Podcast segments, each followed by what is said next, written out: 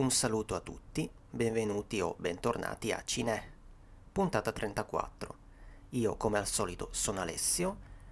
In questa puntata sentirete una seconda voce, che è quella di un ospite che dovreste già conoscere e che torna qui nel podcast, ovvero quella di Edoardo Peretti. Prima di tutto rinnovo le mie scuse per la irregolarità con cui questo podcast viene rilasciato, come si dice oggi, purtroppo.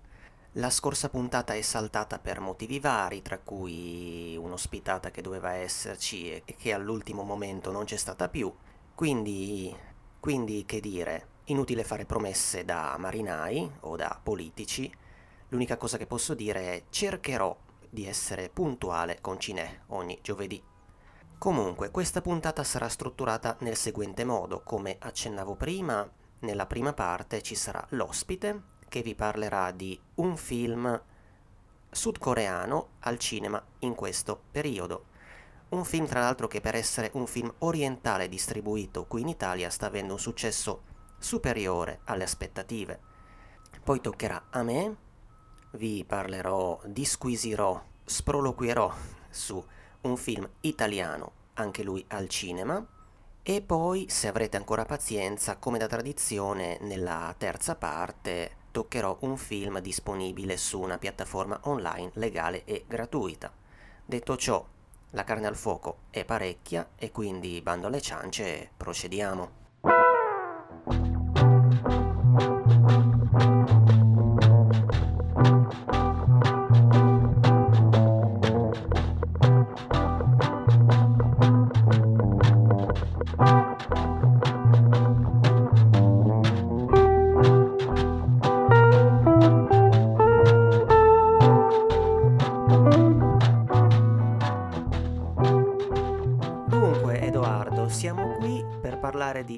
Parasite, che è l'ultima fatica dell'acclamato Bong Joon-ho, spero di averlo pronunciato decentemente, è anche il film che ha vinto l'ultimo festival di Cannes e è uscito da noi lo scorso giovedì, distribuito da Academy 2.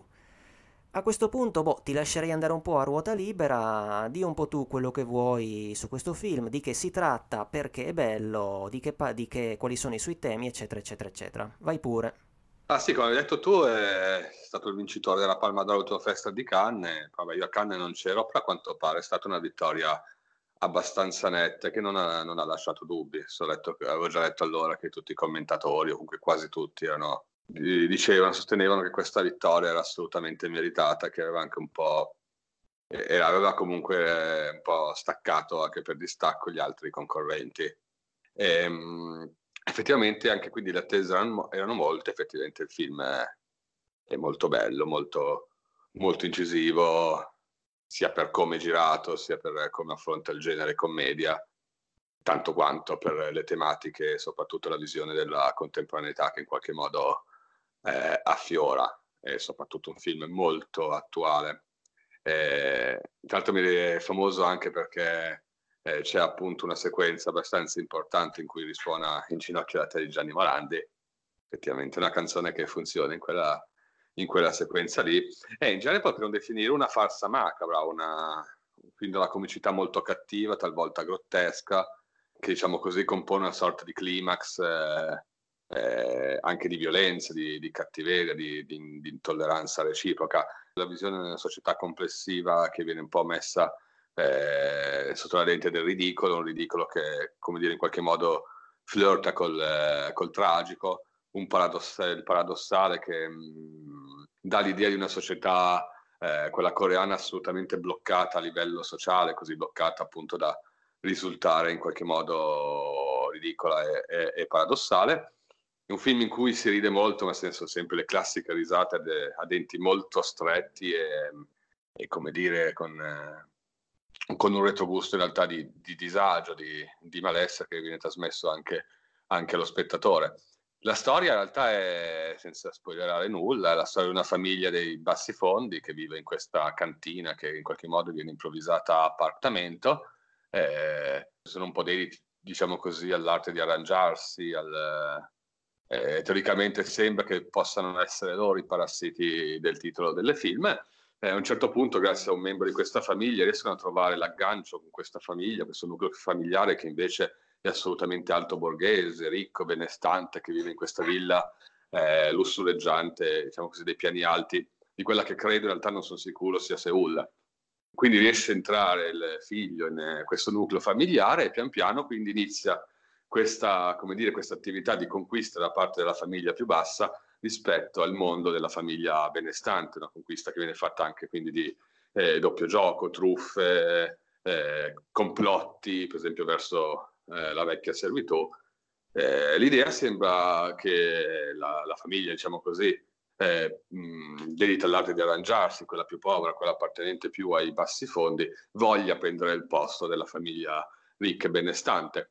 Poi c'è un colpo di scena, l'intervento di un altro, diciamo così, un altro nucleo familiare eh, improvviso che scompagina un po' le carte in tavola e crea il caos finale, che è diciamo così il clima finale eh, di, di, grottesco ma anche di, di violenza e intolleranza.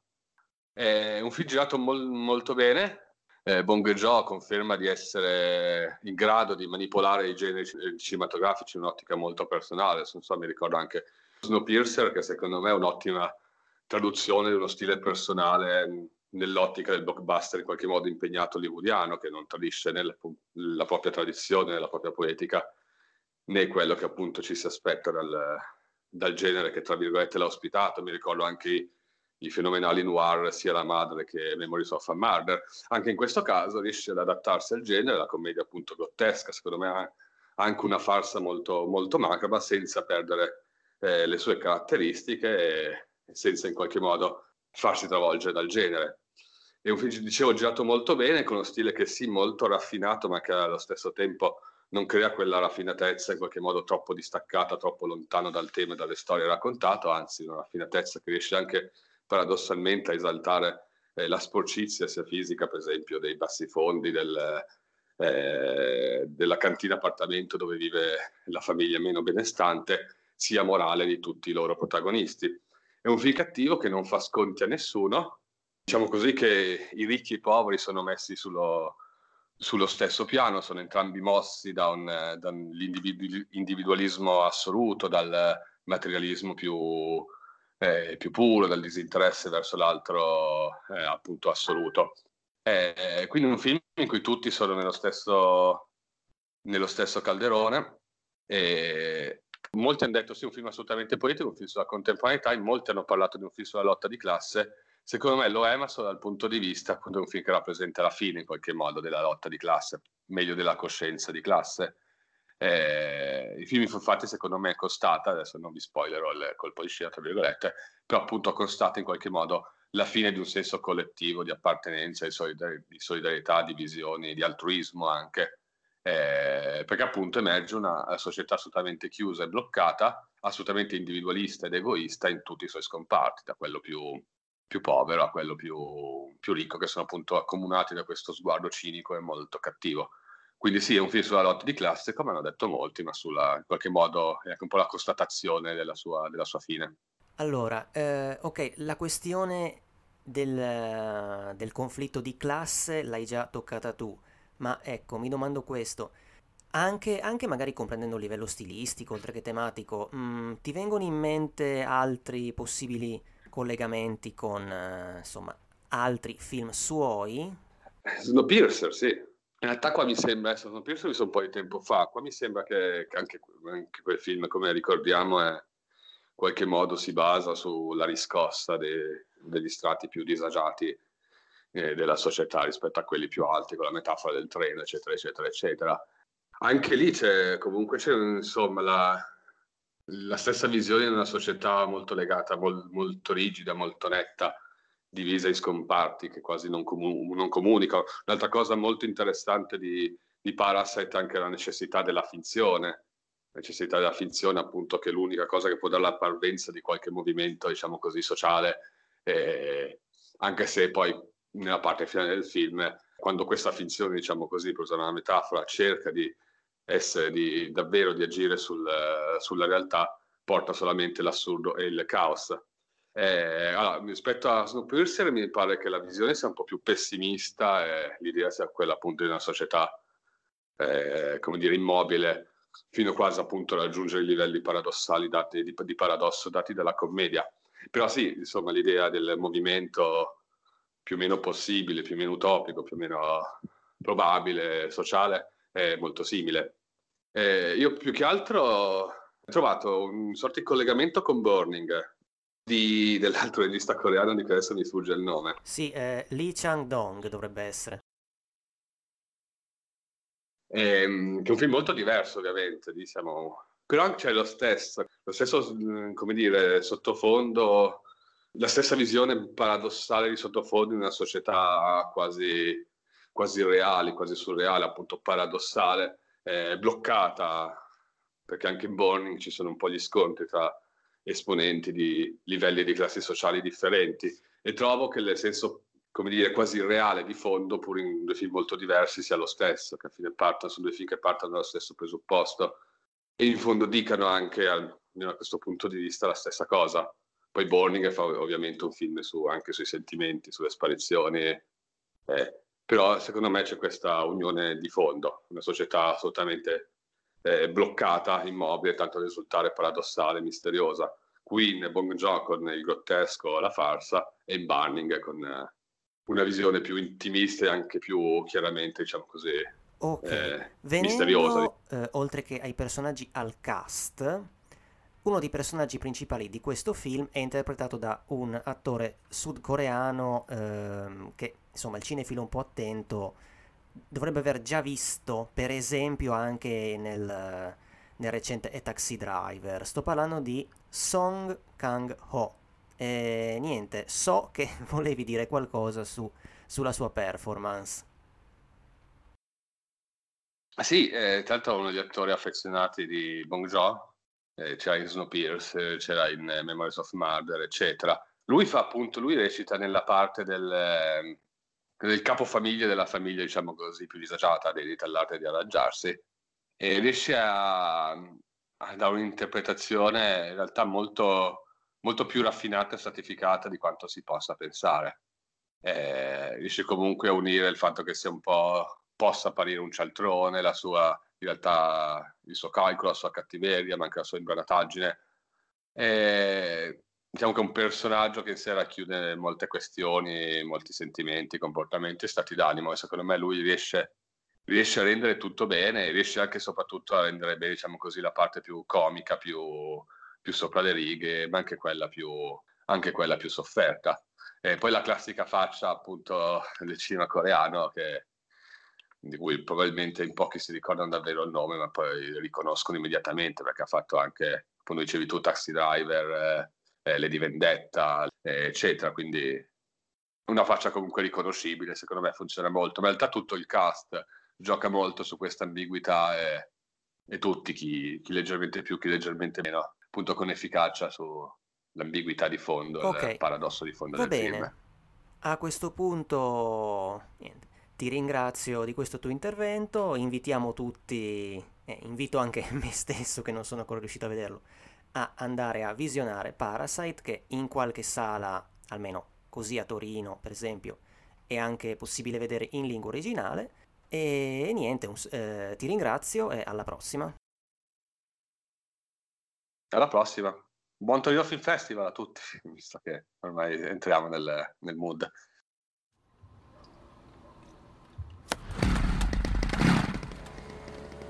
Ma cos'è? Disinfestano!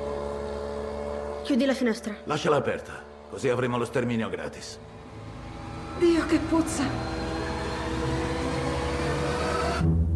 Mi ha fatto piacere rivedere i tuoi, stanno bene? Già, ma disoccupati. Ti cedo il mio posto per fare il suo insegnante di inglese. Ma non ho un diploma. Inventane uno. Hai un grande talento, perché non ti ammettono alla scuola d'arte? Sta zitto. Per me questo non è affatto un falso o un reato. Dobbiamo prendere il loro posto. I ricchi sono davvero dei fessi. Come posso descriverti la madre? Assisto sempre alla prima lezione. Is it okay with you?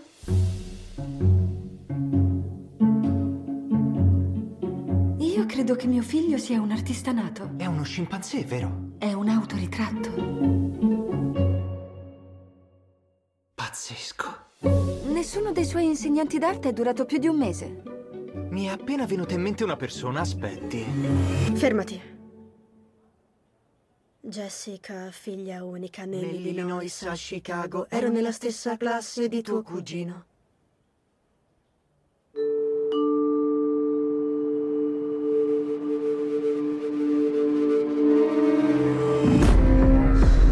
Sono ricchi, ma anche gentili. Sono gentili perché sono ricchi. Dico sul serio.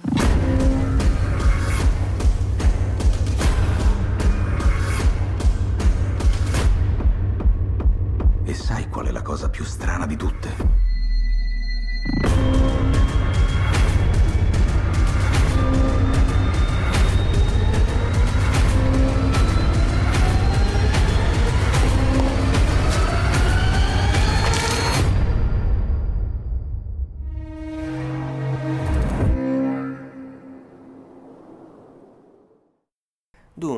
Primo film che volevo toccare in questa puntata è Gli uomini d'oro, un lungometraggio italiano uscito lo scorso giovedì e diretto, oltre che montato e co-sceneggiato da Vincenzo Alfieri.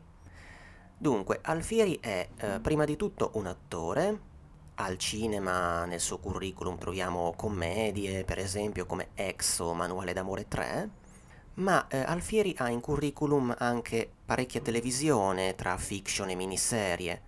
Per esempio ha toccato Incantesimo, è passato anche per un lavoro sul Titanic e anche per eh, la biografia di Adriano Olivetti.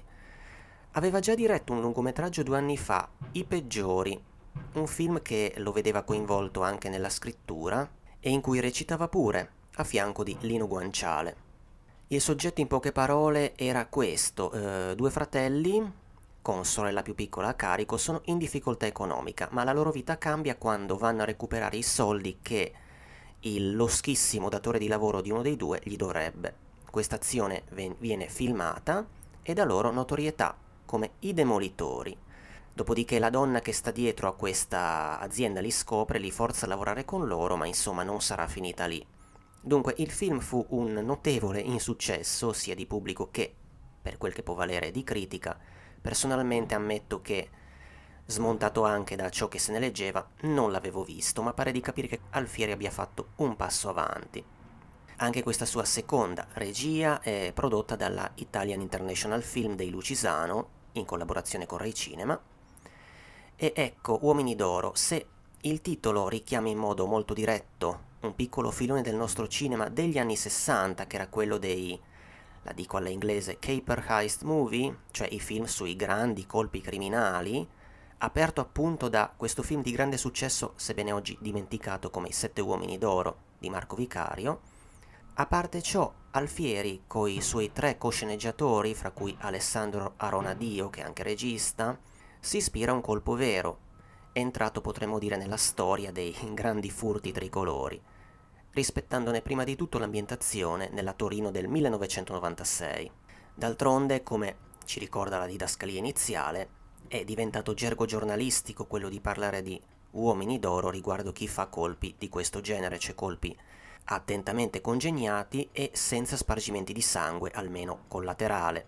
Infatti, all'epoca i veri protagonisti del colpo così vennero soprannominati, e dall'internet apprendiamo appunto che successe grossomodo questo. Nel giugno di quell'anno, tale Giuliano Guerzoni, autista delle poste con Fare da Playboy e Il sogno della Costa Rica, e questo aspetto è ripreso nel personaggio di Giampaolo Morelli, ebbe l'idea di sottrarre un carico di bei soldoni sostituendo alle banconote altri tipi di carta da infilare nei sacchi. Coinvolse un collega che doveva situarsi dentro la cassa forte sul furgone e un terzo definito un tontolone a cui piacciono i soldi e qui no, la versione del personaggio che ne dà De Luigi non riprende questo aspetto. Il bottino fu di quasi 5 miliardi di lire, ma quello che mise subito in crisi questa raccogliticcia banda fu un errore perché Il tizio che stava nascosto sul furgone a scambiare, a scambiare soldi con cartaccia, tale Ughini, lasciò fuori un sacco in più rispetto a quelli ritirati nei vari uffici da cui il furgone era transitato. Dopo il colpo, Guerzoni e Ughini scompaiono, mentre Cante, questo è il cognome del tonto, fra virgolette, viene interrogato e poi rilasciato. Ma non finisce qui, non finì così e non me la sento di continuare, nel senso che vabbè, la caduta è cronaca, può essere letto da chiunque, però visto che ora ci incentriamo sul film, se qualcuno volesse ancora vederlo, non sarò io a, a fare, tra virgolette, spoiler e evito così di farvi saltare un pezzetto di puntata. Gli Uomini d'Oro è fedele a grandi linee, a grandi linee, ripeto, a quanto realmente è successo. Veniamo ai suoi personaggi. Giampaolo Morelli interpreta appunto Luigi, quest'uomo a cui mancherebbe poco dall'agognato ritirarsi dal lavoro, ma un certo maledettissimo nel film Lamberto Dini, allora ministro, sposta l'età pensionabile, fregando, fra virgolette, lui come una moltitudine di altri italiani. Lui dice, io vent'anni ancora a fare questo lavoro non li passo. E pensando a questa cassaforte sul furgone che la polizia di scorta non controlla mai, comincia a mettere a parte dei suoi pensieri, oltre che delle sue lamentele, prima un ex collega eh, già pensionato, Luciano, poi il collega Alvise, cioè De Luigi, che stordisce a suon di chiacchiere perché i due personaggi sono molto diversi. Laddove quello di Morelli è un estroversone asciugone, di quelli che non si accorgono di rompere, col loro blaterare, l'altro è chiuso, di poche parole e arrabbiato dentro. Ci torneremo che infatti a un certo punto prevedibilmente sbotte e gli dice e basta, vuoi fare sta rapina? Falla e smettila. Poi alla richiesta se vuole partecipare prima dice assolutamente no, ma infine accetta. Perché accetta? Ecco, qui veniamo alla struttura del film, che tratteggia brevemente i tre personaggi, quelli di Morelli, De Luigi e Leo, e torna più volte sulle stesse scene e sul colpo stesso in tre capitoli e man mano nel secondo e nel terzo andiamo oltre il limite temporale della riuscita del colpo e vediamo le sue immediate conseguenze.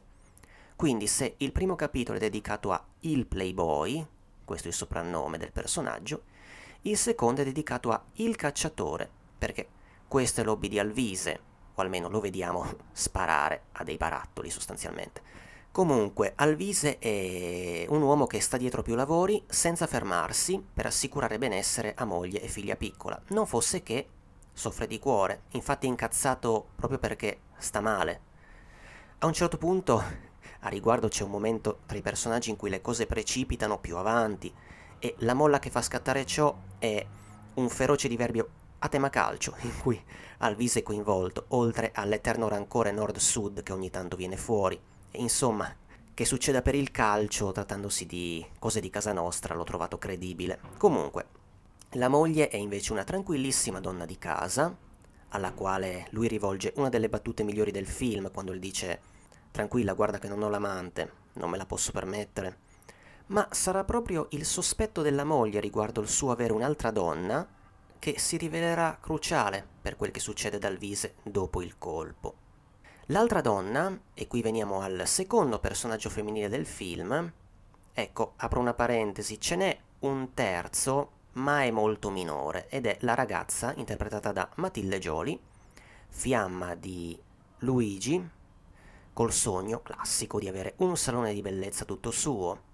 Curioso che si sia ricorso a un'attrice, diciamo così, lanciata come la Gioli per una presenza scenica così ridotta. A parte lei, dicevo, un altro personaggio femminile del film abbastanza significativo è questa attraente ragazza che è la donna e la collaboratrice sul lavoro del personaggio interpretato da Edoardo Leo, a cui è dedicato il terzo capitolo, Il lupo, questo è il suo soprannome. E lei è anche il suo lato debole perché potrebbe essere una delle tante per lui, ma non lo è. Questo personaggio femminile, Gina, è utilizzato in modo ambivalente perché da un lato Capiamo presto che non è certo soltanto la remissiva ragazzetta di un delinquentello, insomma la vediamo litigare con lui in modo violento, si fa valere perché sente di non essere abbastanza considerata. Dall'altro è anche un bel corpo, diciamo protagonista di un mezzo strip, anche se in un passaggio che è più teso che eccitante. Comunque, il lupo o Nicola è sostanzialmente appunto un delinquente, nel senso che lo è già prima degli altri ed è più incallito e si vede sul, sul suo corpo questo.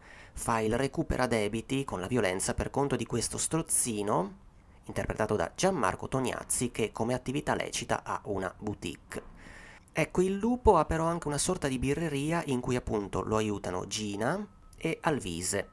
Alvise ha coinvolto questo suo socio collega nel colpo, anche se gli altri non lo conoscono ancora. Il suo compito sarebbe quello di procurarsi i passaporti e poi aiutare gli altri a espatriare. A un certo punto però dice che lo vorrebbe fare a modo suo, cioè arrivati là io a questi due faccio vedere il ferro, quelli si spaventano, i soldi ce li dividiamo solo noi due. Così propone all'amico, ma vedremo che farà qualcosa di diverso, anche perché di mezzo c'è il rapporto con Boutique, questo è il soprannome del suo boss, oltre la legge, ed è un rapporto che evidentemente gli sta strettissimo. E così, insomma, lo spettatore arriva inaspettatamente, secondo me, a un passo dal termine del film. A questi tre capitoli seguono poi alcuni, diciamo così, appunti finali su alcuni atti dei personaggi che ci fanno fare ancora qualche passo indietro. Di nuovo non sarà uno spoilerone dire che non tutti resteranno vivi e che invece per qualcuno ci sarà un finale aperto, perché più o meno come finì realmente nel 96. Dunque, Gli Uomini d'Oro si regge su questi volti noti impegnati in un film relativamente coraggioso, perché siamo soliti associarli alla commedia, ma questa lo è poco e questo secondo me è apprezzabile. Sì, un po' di humor c'è, legato soprattutto alle uscite di Morelli oppure del collega Luciano, con la loro estroversione umoristica sboccata al sapore partenopeo, ma il film è un crime movie praticamente serio, anche se dall'impatto complessivo leggero. Da un lato è persino serioso, in certi aspetti, ci tornerò fra un attimo, anche se non è cupo. Se il film si lascia vedere molto volentieri, e quindi questo tenere sotto controllo la nostra, tra virgolette, naturale propensione alla commedia la sa reggere, ecco, andando a vedere meglio come se la cavano in un contesto così i vari attori, possiamo fare qualche considerazione e qualche critica in più. Morelli, come si suol dire, fa il suo, sebbene non lo si veda bene nei panni di un impiegato postale, infatti quando dice altri vent'anni di questo lavoro non li faccio, doppiamente non si fa fatica a solidarizzare con lui e a trovarlo credibile. Dicevo della seriosità. Il De Luigi del film è inedito, così serio, sofferente, scosso dall'inquietudine. L'attore evidentemente si impegna, anche se secondo me non riesce a essere pienamente all'altezza del ruolo. Non credo sia neanche questione dell'averlo in mente troppo associato a tutt'altri personaggi, anche perché personalmente non è un attore che sto seguendo nelle sue regolari commedie di successo, ultima Dieci giorni senza mamma. Forse è solo questione di limiti interpretativi suoi, ma comunque questo non compromette nulla. Per quanto riguarda invece l'altro volto molto ricorrente del nostro cinema, Edoardo Leo, eh, percorre il film anche lui molto serio, mh, mm, torvo. Si capisce lo sforzo di calarsi in panni diversi dal solito, che è risolto con una mimica controllata e con un tono di voce molto abbassato, un po' da tipo apparentemente tranquillo ma che mm, può incazzarsi. Invece Tognazzi in questo ruolo da villain è compassato, freddo e antipatico e secondo me se la cava bene. Non compare in scena molto, però ho avuto l'impressione del piacere che un attore può provare a interpretare uno stronzo. È vero che è il personaggio più da cinema tra questi, ed è un aspetto che a leggere in giro non è stato gradito da tutti, ma sinceramente non mi interessa puntare il dito su questo, d'altronde questo film è vagamente di genere e in un tale contesto una figura così ci può stare. In un film non italiano l'avremmo accettata sicuramente, quindi. Invece il simpatico Luciano, che citavo prima, è impersonato da Giuseppe Ragone, attore che in questo periodo è apparso in tv nella fortunata serie In Matataranni, sostituto procuratore. Citerei ancora nel cast Susi Laude, che interpreta la moglie di De Luigi, e che è un'attrice che in un certo senso fa parte del giro, cioè aveva già recitato in film con Leo come Loro Chi e De Luigi come Metti la nonna in freezer e è stata nel cast del recentissimo Se mi vuoi bene. Dunque, Gli Uomini d'Oro all'inizio può non promettere benissimo, la regia sembra esibizionista, fa questi enormi carrelli all'indietro, queste inquadrature che ruotano, ma sono scelte che a conti fatti fanno solo colore, non è quello che poi dà sale al film. C'è anche quella un uso che sembra voler di- far dire wow, di effetti speciali e di effetti grafici, ma a parte ciò una volta che nel film si entra si sta al gioco senza problemi, che si entra in questo film che senza cali di interesse porta lo spettatore avanti, indietro e poi a espandere questa storia, dove il colpo in sé occupa una porzione limitata del film, anche perché eh, non è che succeda niente di che, cioè come da copione viene ravvivato da imprevisti e momenti di intoppo in cui, attenzione, tutto potrebbe andare velocemente a ramengo, ma per un motivo o per l'altro, anche banale, questo non accade. Dunque, Gli Uomini d'Oro non è un'operazione scollegata da cose viste in anni recenti nel cinema italiano. La presenza di Leo, per esempio, ci riporta dritti ai tre film di Smetto quando voglio, anche loro basati su grandi colpi e imprese criminali, soprattutto il secondo e il terzo. O anche al recente Non ci resta che il crimine, in cui c'era anche Tognazzi e Leo, e Leo interpretava Renatino della banda della Magliana, film di discreto successo di cui arriverà fra parentesi un seguito. Qui, come detto, il, il film non si prende troppo sul serio, al contempo la componente di commedia è limitata, non lo so, forse che sia proprio questo il motivo del flop in corso di questo film. Viene da chiederselo perché Gli Uomini d'Oro non sarà bello, ma è un film da cui secondo me si esce sufficientemente soddisfatti e meritava un briciolo più di attenzione da parte del pubblico. Ciononostante ho visto che non è ancora stato smontato dalle sale, come si dice in gergo, ed è, è ancora in programmazione.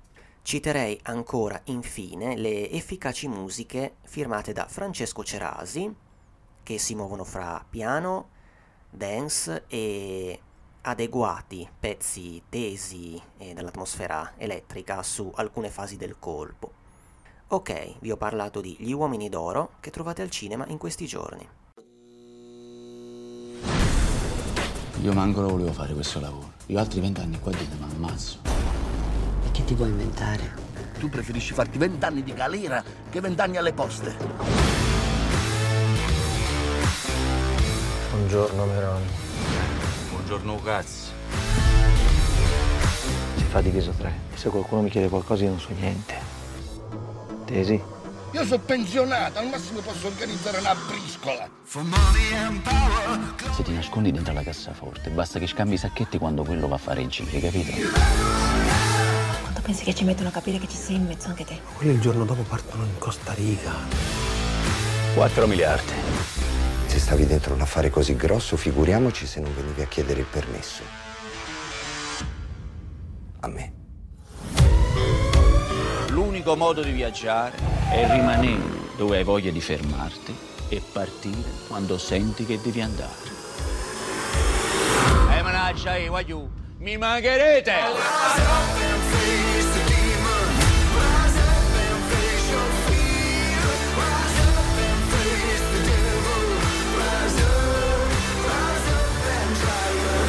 Dov'è che vai te? Guarda che non ce l'ho mica l'amante. Non me la posso permettere.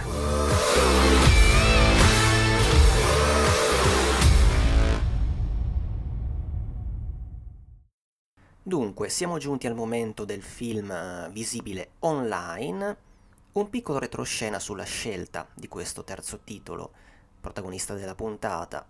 Ammetto una cosa, non si sta rivelando sempre agevole l'intento di trovare qualcosa su piattaforme gratuite che da un lato mi faccia piacere vedere che al contempo abbia senso segnalare qui a Cinè, quindi che non sia un grande classico per esempio, un film, troppo, un film molto famoso.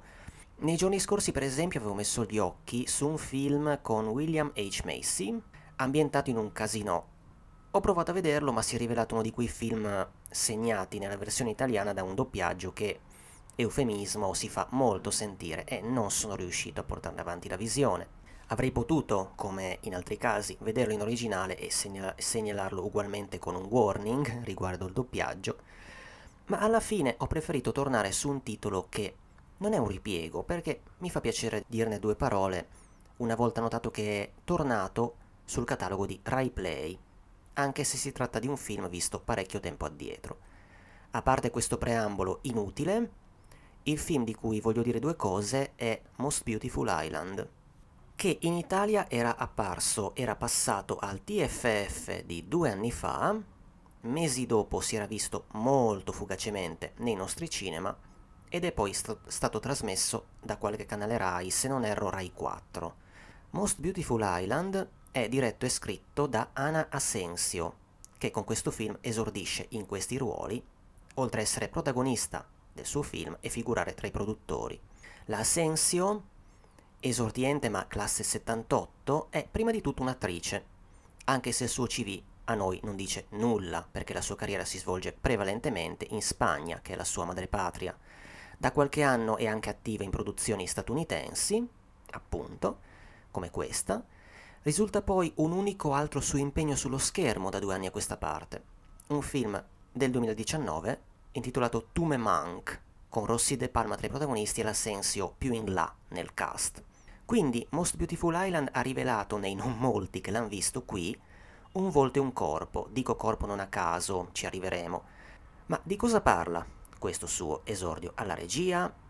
Prima di tutto attenzione, quello che andrò a dire contiene dei vaghi spoiler. È difficile addentrarsi in questo film evitando completamente di parlare di cosa succede da un certo punto in poi, ma insomma cercherò di girarci attorno e di non levare a nessuno il piacere della visione. Lei interpreta Luciana, una donna immigrata, una spagnola che vive a New York e sta affrontando seri problemi economici. Riesce a ottenere solo qualche piccolo e frustrante lavoro, come fare volantinaggio vestita da pollo o fare la babysitter trovandosi a badare a dei bambini insopportabili, ma i soldi per l'affitto scarseggiano e quelli per l'assicurazione sanitaria più che mai. D'altronde siamo in America dove sappiamo se non hai soldi, anche in questo aspetto sono cavoli tuoi, infatti lei riesce a estorcere con molta difficoltà una visita illecita, in pratica. Un'amica, una ragazza dell'Est, la coinvolge in qualcos'altro, mettendola a parte di questo modo di guadagnare veloce e che sembra straordinariamente e sospettosamente semplice, così sostiene. È sufficiente presentarsi, vestita in tiro, a una sorta di ricevimento, in cui non devi far nulla e sei pagata soltanto per presenziare. Luciana accetta, però questo comporterà l'addentrarsi nel ventre della metropoli, come si sarebbe detto una volta, accedendo a una realtà segreta, viziosa e pericolosa. Dunque, eh, a parte l'aspetto estetico, che onestamente avevo trovato rinfrancante e anche adatto a, a, quello che il film racconta, questo percorso cittadino. Il film infatti è girato in, se- è girato in pellicola Super 16. Uh, eh, Most Beautiful Island lo possiamo definire come il percorso, scusate l'abuso di questa parola, ma mi serve usarla, di questa donna in una città che offrirà pure tante possibilità come retorica vuole all'americana, ma nel range di queste opzioni, se si vuole tirare avanti, c'è anche questo, c'è l'affrontare qualcosa di misterioso e che potrebbe rivelarsi un incubo. Luciana la vediamo all'inizio introdotta al nostro sguardo da questa macchina da presa che prima di arrivare a lei ha spiato e seguito altre donne in movimento per le strade. E poi questa protagonista ci fa un po' da cicerona attraverso una New York realistica, perché affollata e nervosa e Già in questo modo il film cattura l'interesse prima di giungere a, a luoghi segreti della metropoli. La protagonista si avvia lentamente alla meta tra un preparativo, una tappa e l'altra, tra una vestizione, un pagamento previsto ma mancato e anche un incontro necessario per avere informazioni sul, sulla meta, ma incontro non certo rassicurante. Poi il film cambia perché si rinchiude con lei, senza possibilità di uscire, tra delle squallide mura, in attesa con altre malcapitate, più o meno avvezze a quel che accadrà, a poca distanza da non si sa cosa. E il film crea una, una pesante tensione con poco, forte di quello che né lei né noi ancora sappiamo né vediamo. Quando poi ci si arriva, si rivela, diciamo così, un uh, gioco banale ma terribile, fatto per il diletto di altri, nel quale in effetti non bisogna fare praticamente nulla, solo affrontare, subire qualcosa. Succederà qualcosa di forte che mette anche in gioco i rapporti tra il personaggio di Luciana e quello dell'amica che l'ha coinvolta in questo lavoro tra 4 o 5 virgolette. Con questo però non intendo dire che il film si risolva in un giochino, no, è un film convincentemente politico, come spero che di aver fatto trapelare e spero che questa parola non spaventi nessuno, tranquilli, non ci sono affatto didascalismi nel film. È un film che mette il dito sulla contemporaneità, permeato da una visione amara anche del melting pot cittadino, che risulta composto da sfruttatori e sfruttati, che vanno a mettersi in gara fra loro per bisogno. Infatti è straniero, per esempio, il questo cinese rude, sbrigativo che la indirizza dove deve andare, e è straniera anche la cerimoniosa e formale eh, melliflua maîtresse di questo gioco, come anche l'amica di Luciana che si rivela cinica e determinista e che crede che ognuno nella vita abbia quello che si merita. Quanto alla protagonista, ad un certo punto quando un personaggio le dà una strigliata, si becca un puttana immigrata, che insomma in questo contesto non poteva mancare. Dall'altra parte invece abbiamo una, un'altra categoria di persone, quelle che si definirebbero gli annoiati, anche se privilegiati. Ecco, alla fine la nostra protagonista non ci lascia le penne, ecco. Per questa volta le è andata bene, però mm, vivere così alla giornata e con l'acqua alla gola vuol dire anche rischiare la vita. E il film questo, attraverso uno sguardo anche sui luoghi, su questa città, con uh, il suo sopra, il suo sotto, e attraverso una tensione convincente, l'idea forte del cosa succederà alla ragazza, perdonate la citazione battistiana, il film comunica questo. Quindi è eh, un lungometraggio piuttosto riuscito, teso ma fresco, in un certo senso, e che non si dimentica. Dicevo prima del volto e del corpo della Sensio, perché lei è in scena dall'inizio alla, dall'inizio alla fine, protagonista assoluta. Il suo corpo è parte integrante di quel che deve fare, questo corpo svestito, rivestito, il corpo che si deve presentare a modo e che dovrà essere, diciamo, messo in gioco.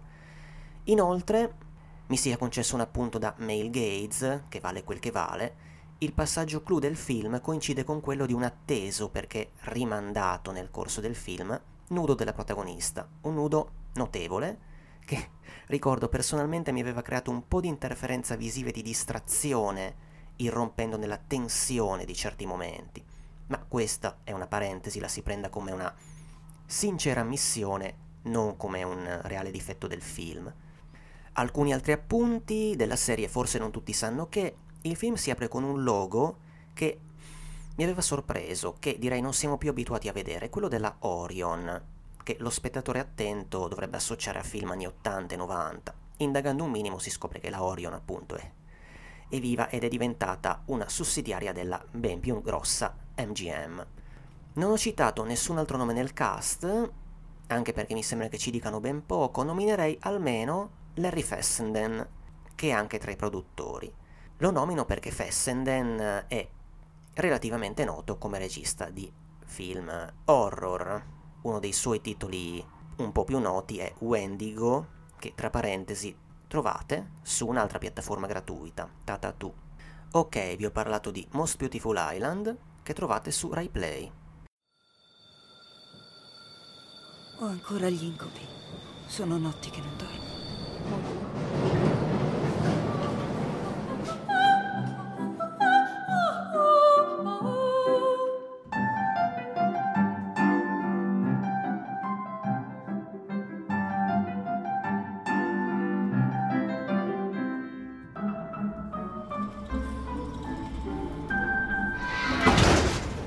Dove sei stata ieri notte? Potresti mettermi seriamente nei guai comportandoti in questo modo. Io sono il dottore qui. Hai detto a qualcuno che saresti venuta? Volevi dei soldi? Ti ho accontentata. Devo chiedervi di stare tutti fermi e molto calmi il più possibile.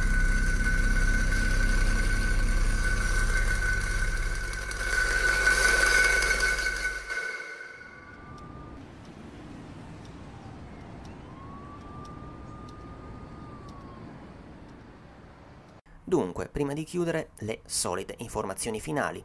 Cinè lo trovate dal giovedì sulla nostra pagina di Anchor. L'indirizzo preciso è anchor.fm slash cinè-podcast. Ma ci potete trovare un po' dove volete. Siamo su Google Podcast, Apple Podcasts, iTunes, Spotify, eccetera, eccetera. Se andate sulla pa- nostra pagina di Anchor, i posti, le piattaforme dove potete ascoltarci, li trovate tutti segnalati.